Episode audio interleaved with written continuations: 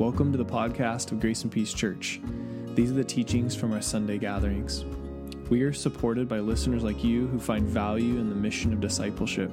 If you'd like to give financially, check out our website, our Instagram, our Facebook for the giving tab. And thank you for partnering with us and keeping the mission alive. Grace and peace to you. Okay. This is an exercise in learning to ask good questions. Like I said before, maybe not all of them will apply. Um, maybe some of them are. Uh, maybe some of them are things that you got down pat and you're dialed in, but maybe some of those things are like, wow, maybe I don't, I don't spend much time listening. I spend a lot of time talking. Um, all of these areas are areas that we all need to develop to be well balanced believers, I believe. Um, I think it's easy as a church, as a pastor, or in faith to say, well, just love God and love people. And, and I get that. that. That's true if you want to boil it down. But this is how we begin to look at all the categories in our life and begin to have balance in what it means to, as we talk about the three themes of look up to God and our upward relationship, look inward and develop inwardly, and then look outwardly and develop in relationships. And all of these are going to affect it, right? That if I'm physically not able to go and serve somebody because of my own selfishness or whatever it is, that's going to impede on how I serve. If I'm continually getting into more and more debt when we look at financial, I can't give. I can't be a generous person, right? If my career is something that drives me to the end of my rope and I don't have anything left for my kids when I get home, that's bad, right? So all these areas all begin to play on each other. And it, as we transition from 2022 to 2023, I think it's good to think about these things and ask these questions. So I thought it'd be cool as like a way of worship to say, what are we doing with our lives? How are we beginning to live into what it means to be well-rounded believers that that really center around Jesus? And so, um, what I want to do is I want to talk a little bit about kind of what it looks like to abide, because this abiding idea, I think, really captivates all of this and gives kind of the why to what we do. If we just add a list of things to do, it falls apart pretty quick, right? You guys have all probably listened to whatever Instagram, Facebook, all the posts that talk about how to succeed and how to succeed in your uh, New Year's resolutions and all that kind of stuff. But really, to add a list of things to do, they everybody knows it doesn't doesn't do anything. But when you look at the drive and the motivation, you begin to transform how you begin to do those things, right? If my drive and my motivation, like when I talk about fitness, um, I'm gonna talk about this in a second here, um, is just image related, you'll never succeed. That'll forever. You'll always be comparing yourself to other people. But if it's well being and having health and feeling good physically, so that you feel good personally dude, that's that's going to be a motivator, right? So if um, for me right now, I'll just go ahead and share the story. But um, a couple weeks ago, I started swimming twice a week because I recognized that my uh, my health isn't the best. My cardio wasn't very good. I recognized that I was getting out of breath sooner, and I needed some kind of cardio to begin to start working out and doing those things. So swimming is a great way to do that. And so I've been waking up at 6 a.m. Actually, 5:30. I know, right? You're like, oh, that's painful. And when we talk about disciplines and motives, um, I want to live longer and I want to be able to surf kind of selfishly and I want to be able to like physically do the things that I love doing. And as I see that starting to fade, I'm like, I got to do something about that. I got to I got to start to begin begin to get consistent with what it means to be um, physically um, engaging in, in, in, what it means to get healthy. And so, um, getting up at 5:30 is not fun, right? It does. It's horrible. Um, but in order for me to get back in time, in order to get my kids to school, I got to be done by 6:30, 7 o'clock. And and to pull that off, that's the only way I could do it. And so I recognize that to pull that off, I have to make sacrifice. I have to do things that I don't necessarily want to do. But here's the beautiful thing that happens in all of this, and in this illustration of swimming, as I began to do that, and it was because my friend Lauren that comes to church every now and then with us here. Um, he pushes me, and there's times in the evening where we're like, "Should we go tomorrow?" And he's like, "Yeah, we should go." You know, and I'm like, and there's times where he's like, "I don't really want to go," and I'm like, "We're doing it. Doesn't matter. Like, meet me there. Get up at 5:30. Let's go." Um, and we push each other and we keep pushing each other. We hold each other accountable because we know that we don't want to do it. But what happens afterwards is we feel really good. We're like, I'm so glad we did that. I'm so glad we went and pushed ourselves. And you have this, this endorphin rush that happens, right? And you guys can Google this. Like, I'll, I'll talk about this here in a second.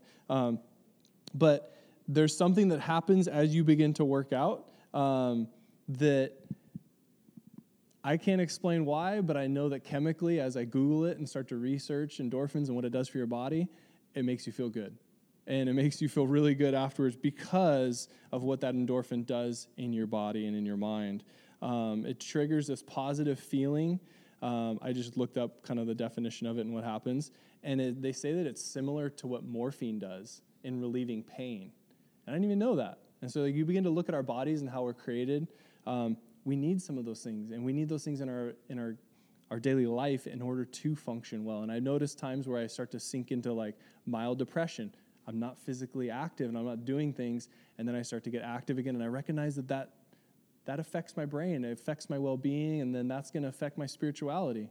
Um, and so they're all everything's intertwined and it's it's all tied together. And so um, what I want to do is I want to read from John chapter six. Uh, I think did I throw on the screen? Yeah. Let's um, let me turn there real quick, and I want to read what Jesus talks about when he talks about this.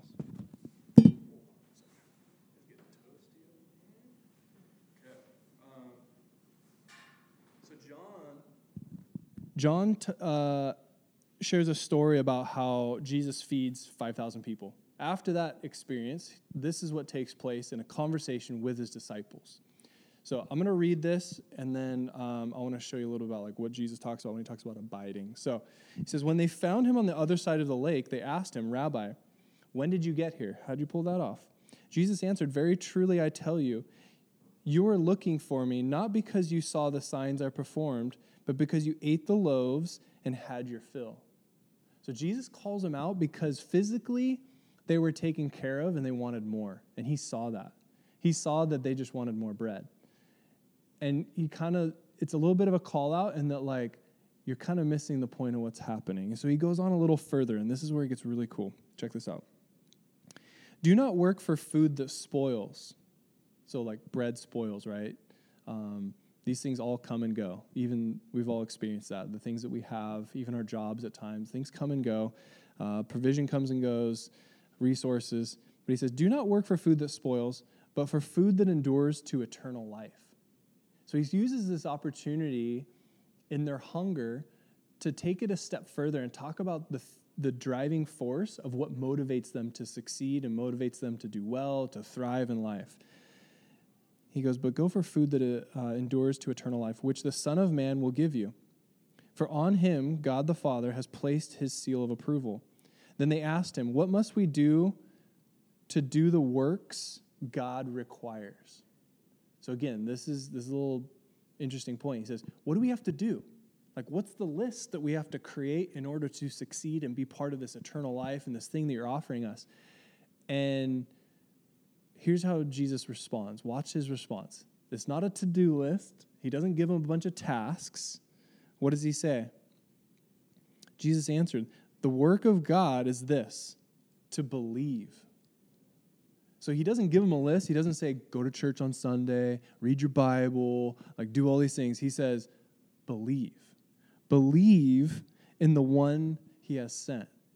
So it's belief that begins to transform us, right?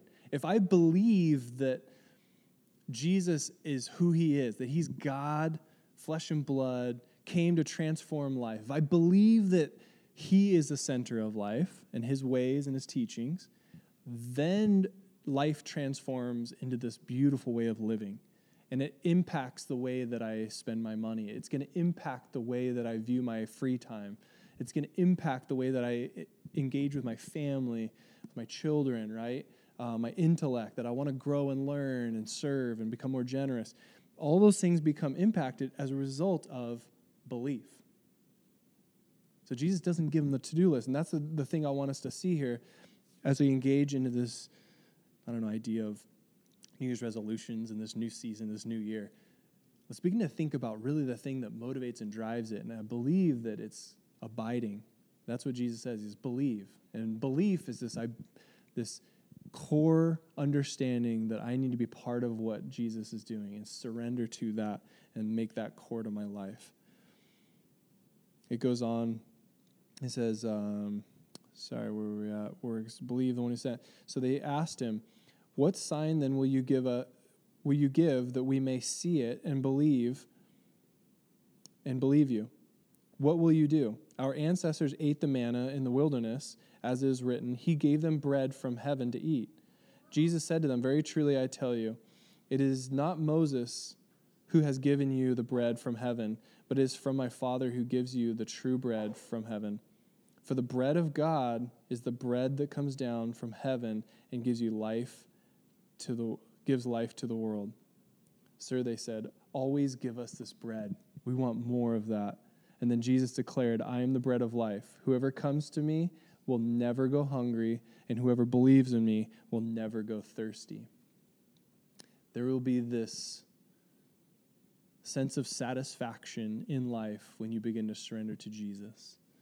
It will satisfy everything to where then you go, you know what? I don't have to worry about my body image. What I want to worry about is how I can serve people. You begin to trans, you begin to flip your perspective from the things that we want selfishly to the things that Jesus wants that begin to help us to really thrive and see life in a very meaningful and powerful way. And so, um, I guess to kind of close out um, kind of this idea and kind of bring it home is to begin to see the change that we desire, the things that we want to initiate in our lives, and the things we want to begin to, I think, transform when it comes to our schedule, when it comes to our week, um, the things that we desire to achieve. Um, I think all of that comes down to recognizing that we have to abide. We have to just begin to seek Jesus in all of it. And that's where I think these questions are really helpful, is to begin to say, what does Jesus want me to do with my time? Right? It's kind of the cliche, like, what would Jesus do, right? But it's like, really, what would Jesus want me to do with my intellect? Yeah, he'd want me to grow and develop and, and use my mind for good, right? What would Jesus want me to do with my social life? How would he want me to begin to engage in my relationships?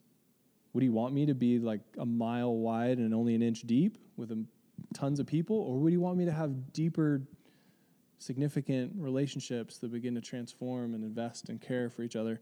Um, it begins to change the questions that we ask and what we become devoted to. So going back to the early church, um, Acts 2.42 talks about they devoted themselves to a few things. And I'm not going to list those right now, but it says they devoted themselves. They were completely devoted to the things of God.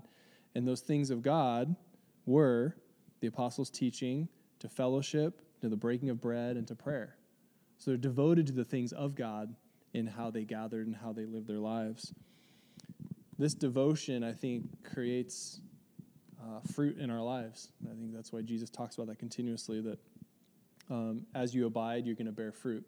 And, and I, my prayer for us as a church is that we begin to bear fruit, that we as individuals um, live in such a way because of our abiding, because of our deep relationship with the Father, with Jesus, that then we become the kind of people that deepen relationships with people and, invest in people's lives and live generously and kind and loving, um, that we be the kind of people that are listening, that are developing in all these areas of life so that when people do engage you, they go, you know what? That's a person who deeply cares about the people around them. They're, they're deeply loving as a result of their walk with Jesus. Um, and I think that's, that's my heart, that's my desire as a community. Um, and then we not get distracted. In, uh, in Jeremiah, I read this passage this week, talks about how God um, sees our motives and sees what we're doing and requires from us a discerning of what is good and what is bad. And in Jeremiah 12, or 2, 12 through 13, it says, Be appalled at this, you heavens, and shudder with great horror, declares the Lord. My people have committed two sins. They have forsaken me, the spring of living water, and have dug their own cisterns, broken cisterns that cannot hold water. And, and I really like that picture of, again, going back to the living water or the bread of life, that they went to this place of trying to rely on their own resources, their own ways of maintaining, right? So, like, they built cisterns that are cracked and don't actually hold water. Um, it's kind of an analogy for like us when we try and do things on our own strength that we try and do all these things and, and really it's like we need to rely on the strength of god and and be so in tune with the fact that there's the way that the world does things and then there's the way that god does things and we need to abide in that and right after this jeremiah prophesies about them being taken out into um, into captivity by babylon as a result of them being so dependent on their own strength, their own ways of doing things, and just completely ignoring God.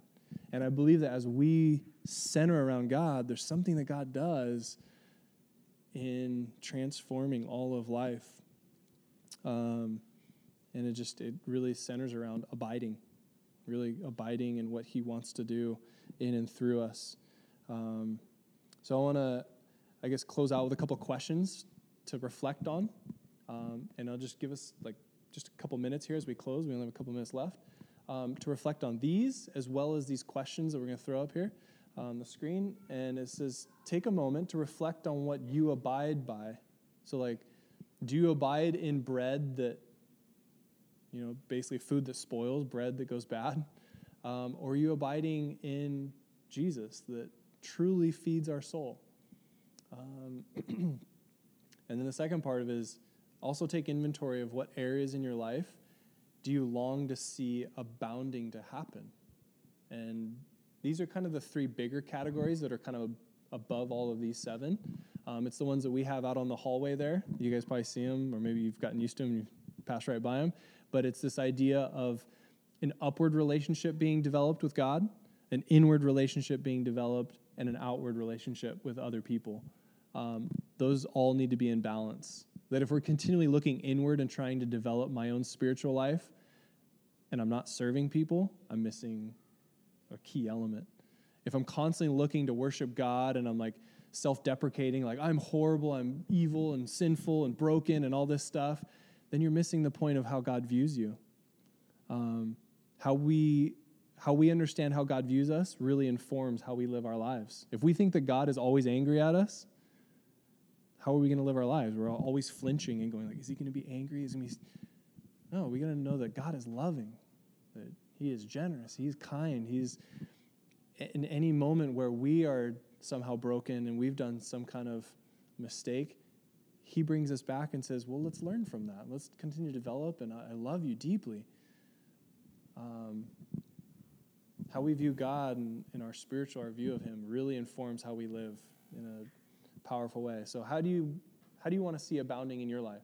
And and I can't prescribe that. Like you have to begin to ask that question. And there might be uh, areas where you're like, I'm pretty good in that area, but this is an area where I struggle. Um, what area do you need to begin to engage in this season? And let that kind of drive your your year, and let it be something that that drives you as a way of saying, I want to abide in what Jesus is doing so that then we can abound, so then we can have, bear fruit, we can do well, um, and, and, really thrive. And so I'm going to just have Andy turn on um, just a worship song. And for a couple minutes, I just want you to just sit and reflect because I don't think we ever have time to just sit and be quiet. And so let's just take some time if you need to look through those and maybe see which one resonates with you. But take out your your notes um, and write it down. I don't want you to miss it. Um, but write down whatever you're experiencing as you sit here, and we'll reflect for three or four minutes, and then we'll close out with some prayer.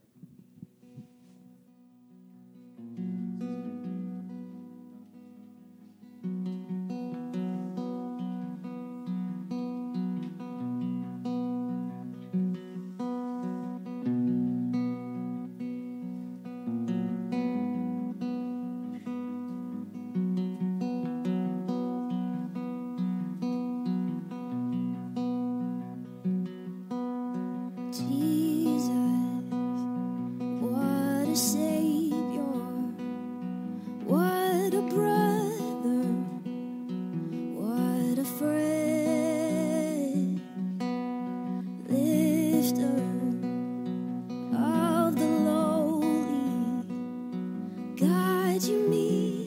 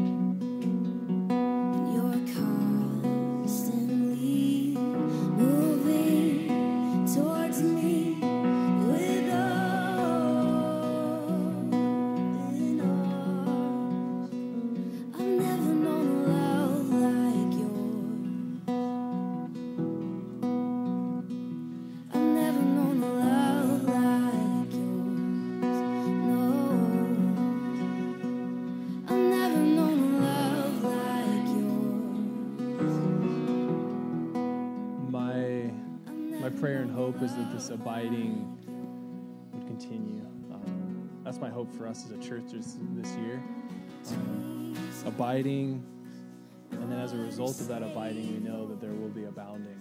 And, uh, and I'm just, I'm so excited to see what God begins to do through all of us, um, not just here in this, this space, but as we go out into the various places that God calls all of us, on our jobs and our families and um, in the community. Like that's that's where the kingdom is at work and where it's at play and at hand and where it um, ultimately begins to bear fruit. So um, let me close in prayer as we as we go into the rest of this day, um, recognizing that just God is with us. He's totally for us. That He wants to transform life, all of life, and uh, and result in some abounding. So Lord, we we love you. We're so grateful that you are um, our living water, that you are the bread of life, that you sustain us, that you carry us in the times of challenge, of difficulty, um,